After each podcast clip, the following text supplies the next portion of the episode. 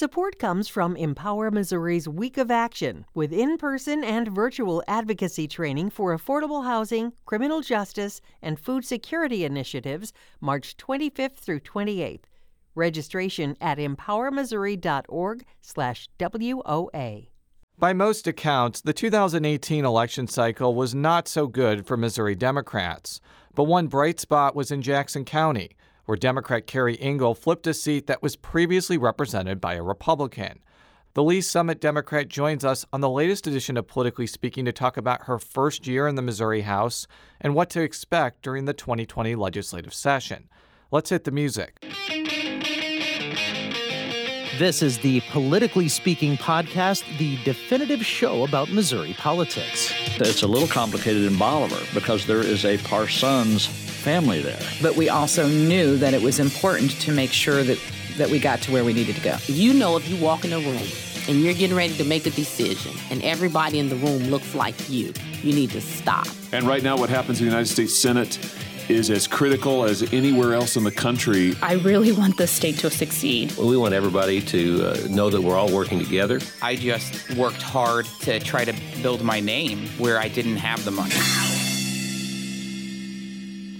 And welcome to Politically Speaking. I'm your host, St. Louis Public Radio political correspondent Jason Rosenbaum. Joining me in St. Louis is my co host, Julie O'Donoghue. Our special co host today, KCUR's political reporter, Aviva Okeson Haberman. And our special guest today, the state representative from the 35th House District of Missouri, Keri Ingle. Thank you so much for joining us, uh, Representative. I, I got to meet you for the first time at the Truman Dinner in St. Louis, and after talking with you, I was like, she definitely has to come on this podcast because she is a, a, really interesting and cool person. So we should say Representative Ingle is joining us from Kansas City. She um, is through the magic of radio, by the way. Um, so I guess I guess one of the reasons why uh, I was interested in having you on is you do have Oklahoma lineage, and as anybody who listens to this show knows, I, my grandmother is from Ponca City, Oklahoma. Um, so I want you to give us a little bit about your background and also just pump up the state of Oklahoma for me if you can. Well, Jason, I lived in Ponca City for a while. No way. Yes, I absolutely did. Oh my I gosh. Went, I lived. I actually went to school there for fourth, fifth, and sixth grade. This is so. this is incredible. This show is already the best show ever. yeah. So um, I'm a I'm a military brat. Um, my kids or my parents originally are from Oklahoma, and so that's kind of where our home base was. But um, I lived all over the state, and my dad was actually stationed in Germany for three years um, during Desert Storm. So we were we were stationed overseas. Um, my mom worked um, at an army hospital in Landstuhl, and I went. I was in the Dodd school system for from first through third grade. And you also have kind of a background in uh, social work as well. How mm-hmm. does that kind of affect how you think about politics and uh, legislation? Oh my gosh. Um, the social the social work perspective, the social welfare perspective, really um, it's a set of values more than anything else. Um, and I, when you, when you kind of look through the social welfare lens, um, it informs all of my views on on politics, um, making sure that we're doing um, our very best to um, engage and enable people to live lives that are full of dignity and have make sure that all of their basic needs are being met um, makes us a better society as a whole. Can you tell me a little bit about how you got into politics, like your, you know, first foray into politics? Yeah. So um, I'm I'm kind of one of those um, kind of one of those oddballs that that kind of fell into it or was propelled into it, I should say, um, post November 2016.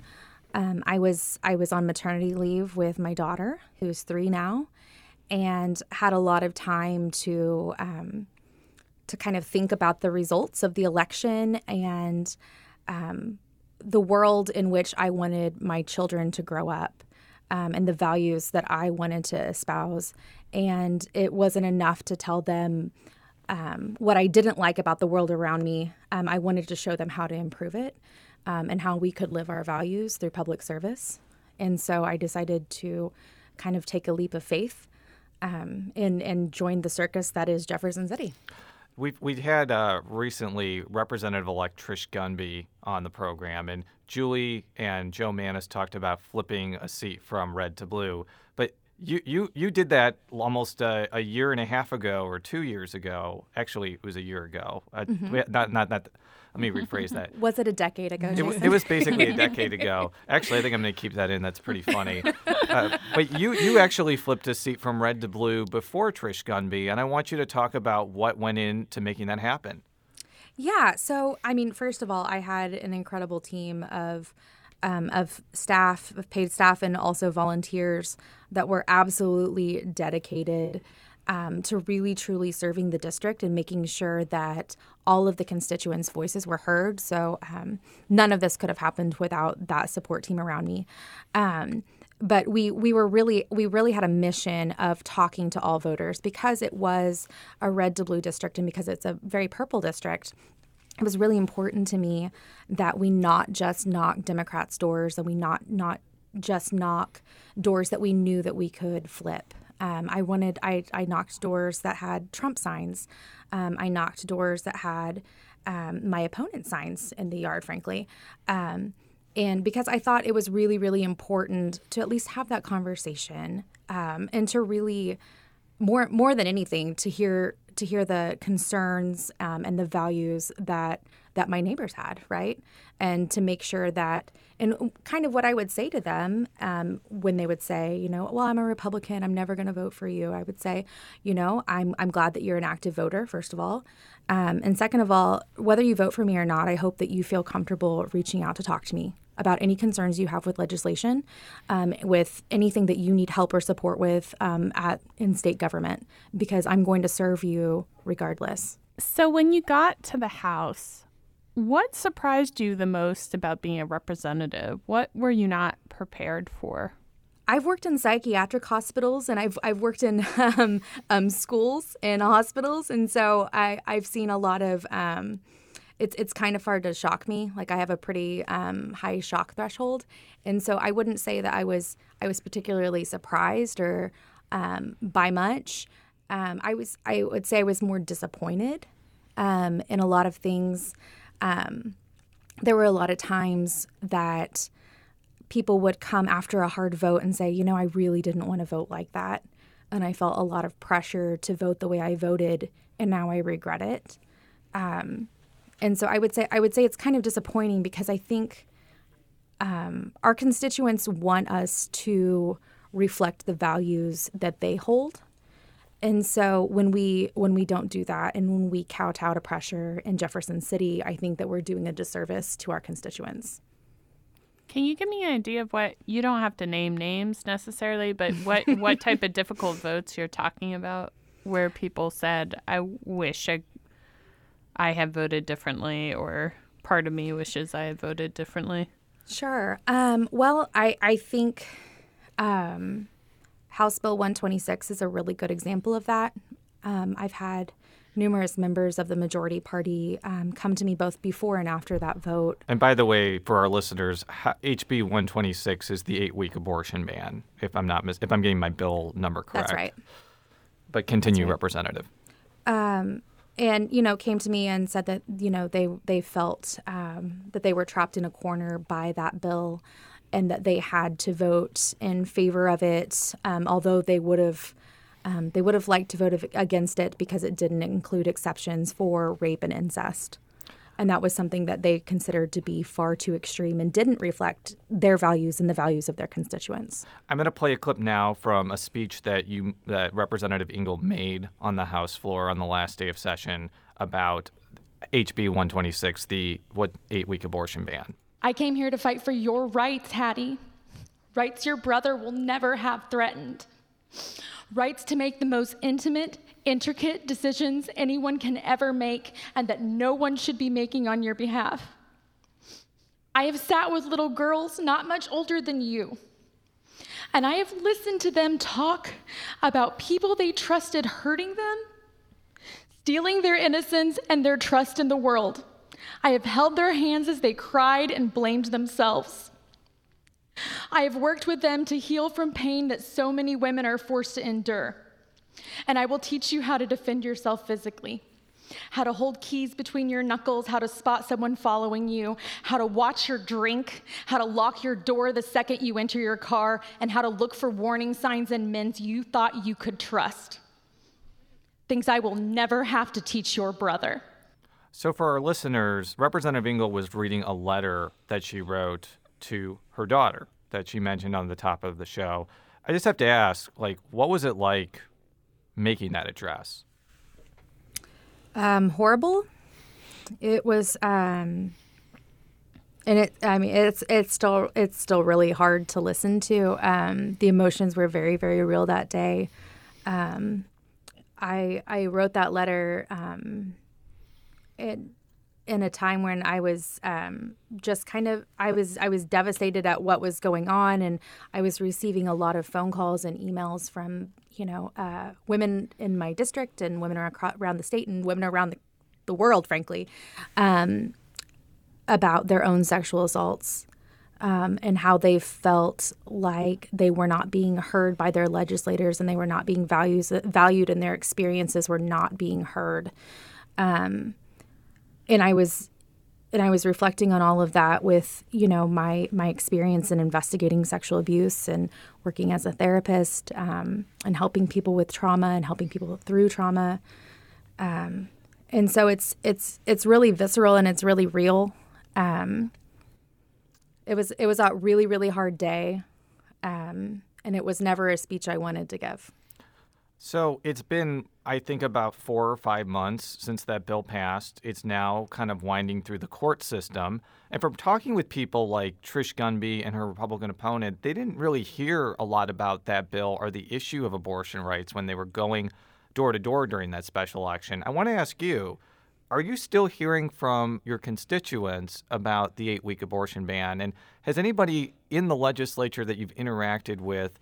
Kind of in this interim, talked about that last day of session, which I agree with was incredibly raw, emotional day that observers will never forget. But I assure, I assume participants of that are still reeling from. Right. Um, you know, I, I hear I hear a lot of concerns from my constituents um, regarding regarding that bill and regarding that mentality of not listening to to what is being said from victims um, from from women who who are going to have to who are going to have to go through this. Um, I, I think that there's a lot to be said about that. We you know we're going into an election year. Um, I I don't think that this bill pulled the way that it was believed that it would pull amongst Missouri voters, and so I expect to see a walkback of the more contentious parts of the bill, um, like the lack of exceptions for rape and incest um, because they were they're so unpopular across the state. Um, this wasn't something that that the citizens of the state wanted. Um, and I, I think that um, the majority was tone deaf when it came to this issue. Representative, this is Julie. I you alluded to in that clip, but you've also alluded to in the interview that you know you work with people uh, with children. I'm assuming who have been victims of of rape or incest. I, I don't mm-hmm. think a lot of us talk to people who are survivors of something like that on a regular basis. What do you think people who may have supported this bill don't necessarily understand about being in that type of situation? And by being in that type of situation, I mean having gone through rape or incest. Like, what do you think they're missing? Because it seems to be um, driving part of your reaction is knowing how people uh, have to process an experience right. like that. Well, I think it's exactly that is that there's a process um, when someone goes through um, something that, that that traumatic, it's going to take a while for them to um, disclose it. They may never disclose it. And so um, you, you know my background I, I worked I worked for the children's division where I investigated child abuse and neglect and um, you know when kids would disclose they would often um, recant when they saw that um, the offender um, their assailant um, that there would be there was there was negative fallback right so or negative fallout where um, if mom is really upset now because dad is in jail and now they can't make ends meet and they have to move, well, it would be easier if I said it didn't happen. And that's so, so common, especially for kids to do. Um, and it's so brave for them to initially, you know, come out and, and take that huge leap and be so vulnerable when there are so many things stacked against them and there, there can be so much fallout, right? Um, so to not just have something th- this hor- horrific happen to you, but now the threat of um, I'm going to destroy relationships um, within my family, within my you know my my family's close group of friends. I'm going to probably have to change schools, change neighborhoods, change homes. Um, this is all probably my fault. So I sh- probably shouldn't tell anyone. And so there's so much shame built into it. Um, and you have to you have to realize that because of that shame so many people don't don't come out and say anything. Um, and when you put a time limit on um, when people can can make this choice to have an abortion because they have been sexually assaulted or there has been a case of incest right? Um, and and imagine there now being a, a time period wrapped into that. And so you've got a child having to take this giant leap of faith to trust someone to talk about the most horrific situation in their entire life to take this huge leap that you know all of these bad things may happen but i'm going to reach out to someone and tell them within this really short time period. And you mentioned it's just so unlikely oh, sorry. I, am sorry i didn't mean to interrupt no you. no no sorry.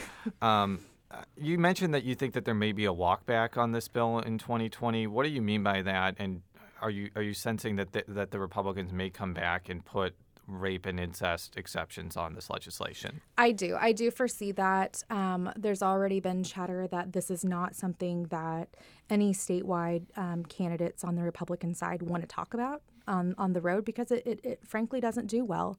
Um, when it's i think when you're when you're talking theoretically about something um, it's it's a little bit different than thinking about applying it to your own child or your sister um, or someone that you care about. And so um, I, I, I can see that um, with with 2020 being an election year, I, I can see them trying to um, maybe soften it a bit and add in those um, those exceptions. We're going to take a quick break, but we'll be back with Representative Keri Ingle. If you have a smart speaker, you have access to the entire world of NPR and St. Louis Public Radio. All the latest news and all the captivating stories. Activate our voices with yours by telling your smart speaker to play St. Louis Public Radio. And we're back with Representative Keri Ingle. Aviva, I think you had a question about uh, the fact that Representative Ingle will be in Democratic leadership this year. Yeah, and so you're also kind of talking about this a little bit earlier about you know members sometimes feeling pressured into votes, mm-hmm. which is kind of interesting with your new position as minority whip. Um, so how do you think about that position and how you're how you're going to approach it? Right. Um, because I believe that we do need to be, re- be reflective of our districts, I, I absolutely take that into account. And that's conversation that I've already been having with members of my caucus. Um, I, you know, as a as as a freshman elected to leadership, there's there's a bit of a learning curve there too, um, and I'm I'm hoping that my enthusiasm will kind of help close that gap.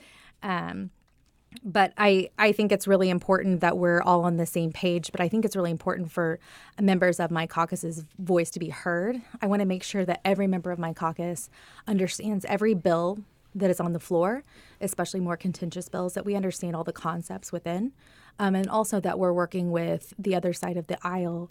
Um, and to make any necessary changes um, and be helpful in any way that we can. Um, I think that something that's kind of interesting about my role is that I I have a lot of friends on the other side of the aisle. Um, a lot of my closest friends in the legislature are on the other side of the aisle, and I think that um, utilizing some of those relationships to make positive changes to bills um, can be really really helpful to both both sides. You mentioned there's kind of this um, learning curve, you know, mm-hmm. from being a member to now being in uh, a leadership position. What are some of the things that you're finding out with this new position?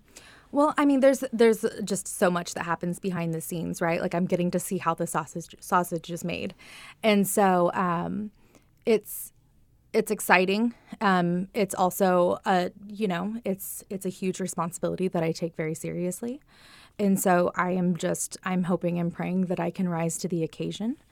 Um, but as as you know, I can't really talk about how the sausage is made, and so um, but a lot of behind the scenes things that go into growing our caucus and um, making sure that everyone um, feels included and valued, and that we are we are growing right, and we're going out and we're recruiting, and we're going across the state and finding the best candidates. One issue that I do want to ask about, since it is involves, I guess, whipping votes, is the impending effort to undo the new state legislative redistricting system, which was known mm-hmm. as Clean Missouri. I've talked to a lot of members of your caucus, especially African American ones, and I understand that I think only one person voted to basically undo what the voters voted on in 2018. But I do sense there's a lot of angst, especially among black Democrats, that this new system is going to potentially make their districts more white and put the African American representation at risk. Have you heard a lot of conversation about that issue in the interim, given that it's almost assuredly going to come up in the beginning of session? You know, I have. Um, and I, I share their concerns. I want to make sure that we have true representation um, of our districts, and particularly um, in you know in Kansas City and St. Louis. Um, we want to make sure that we continue to have Black representation. Representation matters. Um, and I want to make sure that we are we're looking at all of that. Um, I, I, think that there are a lot of people that are concerned about redistricting, um, in that it affects our our reelections, right? And so um, I I I absolutely expect to see to see Clean Missouri um, in the 2020 session. So moving on to uh, or I guess not moving on because you just said you were talking about the 2020 session. But let's talk about other issues in the 2020 session, Representative. What do you what do you expect the uh, General Assembly is going to like? What are going to be the hot topics that uh, you expect to see a lot of discussion around? So obviously, Clean Missouri, like we just said, um, I, I, I think that a lot of it surround. I think that it'll probably be divvied up a little bit. I think that we're going to see a lot of um, I think that we may be keeping the $5 limit on lobbyist contributions, um, but changing a lot of the sunshine law aspects to our constituent contacts, which I have a lot of concerns with. Um, I believe that my work product, um, sh- because I am um, a servant of my district, right? I they are I'm employed by them, that they should have access to my work product and um, people with nothing to hide hide nothing. Um, HIPAA protects everything that is protected information anyhow, and so none of that information would be sunshineable. And so I, I think that um, arguments regarding sunshining um, and and and privacy of constituent conversations is disingenuous. Um, so that's kind of my clean Missouri piece. Um, I, I think another thing that's going to be huge in 2020 is gun laws. I think we're going to be talking about um, guns on campuses, guns in daycares, guns in public transit. Um, there's going to be a lot of talk about um, the boyfriend loophole, um, red flag laws. Um, I think that that is going to be absolutely astronomically huge next session. I think that that's probably going to be the focus. Do you actually think there's going to be talk about red flag laws and restrictions, or are there going to be bills filed that don't get heard? Because I have to say, I've been talking to several Republicans over the last few days, and many of them have had not had a great reaction to the governor coming out and supporting some very modest gun restrictions, and they seem to not be interested in hearing any bills along those lines at all. I, I think it being 2020 um, puts a lot of things um, on the table in ways that it wouldn't be in a non election year. Um, I, I I do know that there are some Republicans who want to carry bills um, to that to regarding red flag laws and closing the loopholes, and so um, whether whether or not those bills will be heard or not is is another story. But I do know that there is an appetite to at least carry them. You talked a little bit about it with with guns, but uh, just kind of more broadly, how do you think the 2020 race will affect you know the bills that are being discussed and voted on? I think that 2020 is going to be an absolute roller coaster for everyone in the Capitol. Um, I think with what's happening in national politics, I think ho- I think that there's probably going to be some trickle down, um, and so I think that as often is the case um, in election years, I think people will try to appeal to their their base voters, and so I think we are going to see some of the more extreme. Um, the more extreme takes on bills. And I think we're going to hear more extreme floor speeches to be honest with you, like people trying to get that that clip.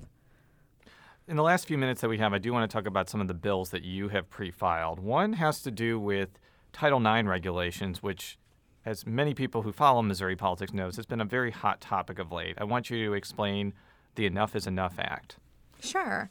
Um, so this this um, Title IX Reform Act would would basically um, go back to the Obama era um, guidelines, and so it would establish, um, it would you know it would define sexual assault. Um, it would it would um, mandate that every institution of higher education, you know, adopt sexual assault policies derived from evidence-based and peer-reviewed research, and display those policies where students can access them, um, and that they would um, they would uh, adopt an affirmative consent standard in which, um, in, de- in determining whether the parties consented to sexual activity and really, you know, explained that affirmative consent. So it would it would it would say that the opening of an investigation by a law enforcement agency into a student's report of sexual assault um, shall not relieve the institution of higher education from the obligation to provide accommodations for all students involved in the reported incident and to follow the procedures regarding uh, re- regarding reports of sexual assault that apply in the absence of a law enforcement investigation. So um, it, it lays out a lot of guidelines that are really both best practice. Um, they provide due process rights as well as protecting um, the victim or the alleged victim. Um, as well as the accused during the process.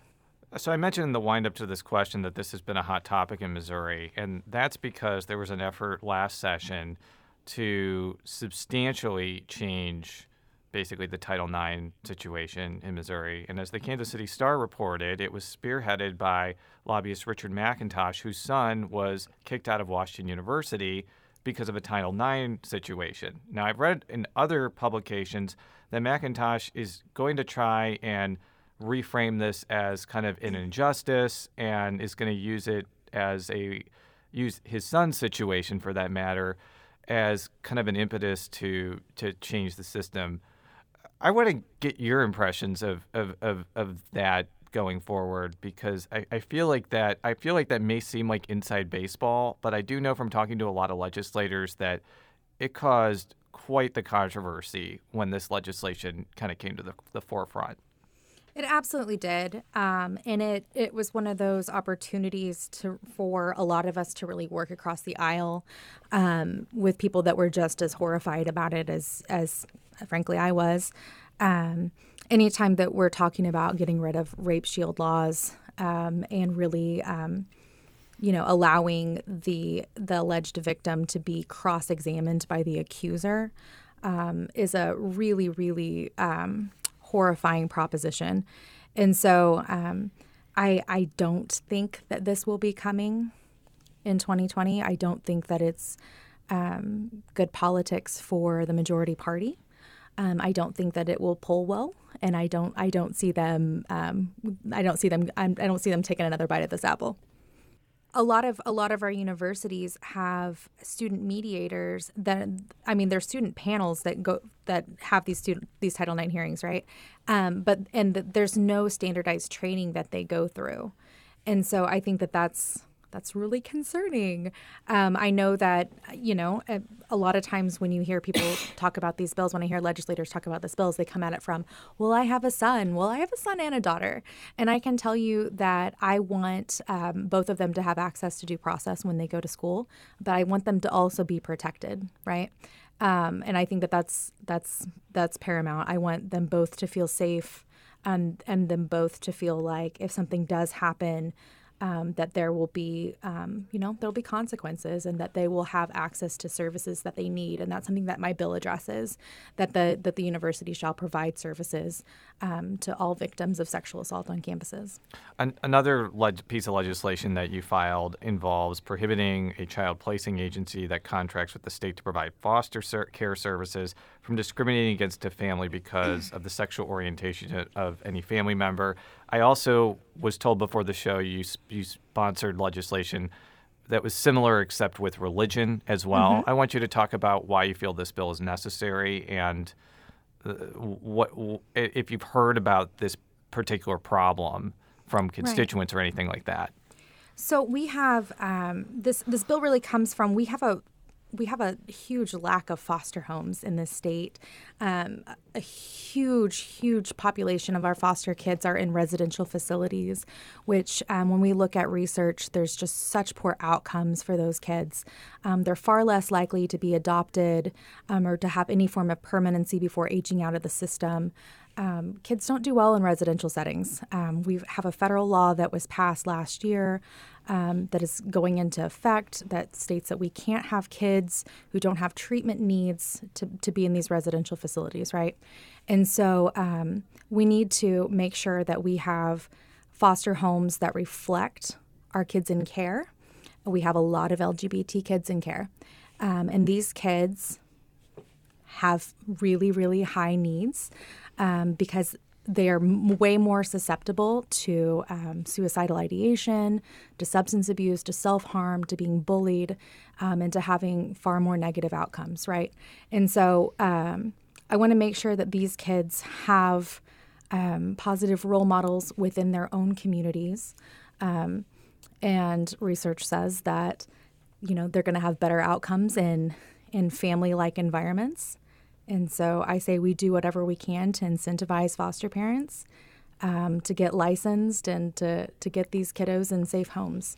Well, Representative, before we let you go, I want to ask you the question we have been asking all first time guests. And we want you to name something in your district a, a place, a, a park, a restaurant, a library, uh, the if there's like a recorder of deeds uh, satellite office, um, what, what would what would be something in your district that you want to show off to our tens and tens of listeners? Oh, can I say a district in my district? Um, sure. So, the downtown area of Lee's Summit is incredible. We just won um, a Best Neighborhoods in America um, award, and I could not be prouder of the small businesses and our city council and all the planning commissions that have really come together to make our downtown shine. Um, we have a ton of restaurants and bars and um, place and parks and um, it's just an amazing place to go and take your family. We're always having um, parades and festivals, and it's it's magical. Um, I would recommend everyone across the state come visit downtown Lee's Summit um, it's absolutely you don't even need to go into Kansas City. You have everything you need right there. You can get barbecue, you can go out for a drink, listen to a live band. It's all right there. Well, after I visit that Festus Brewery that uh, Representative Ruth talked about, I think I'll head over to Lee Summit. Thank you, Representative, for, for coming on the show, for all of our stories, stlpublicradio.org. For all of Aviva's stories, go to kcur.org. Follow me on Twitter at jrosenbaum. Follow Julie on Twitter at J S O Donahue. How could people follow you on Twitter, Aviva? Aviva Okeson. Can you spell that, by the yeah. way? A V I V A O K E S O N. Thank you. And Representative, are you on Twitter or any other parts of the World Wide Web? I am, yeah. I am on Twitter. I am at Rep Keri Ingle. Thank you very much. Until next time, so long. That's my daughter in the water. Everything she knows, I taught her. Everything she knows. Everything I say, she takes to heart. Everything she takes, she takes apart.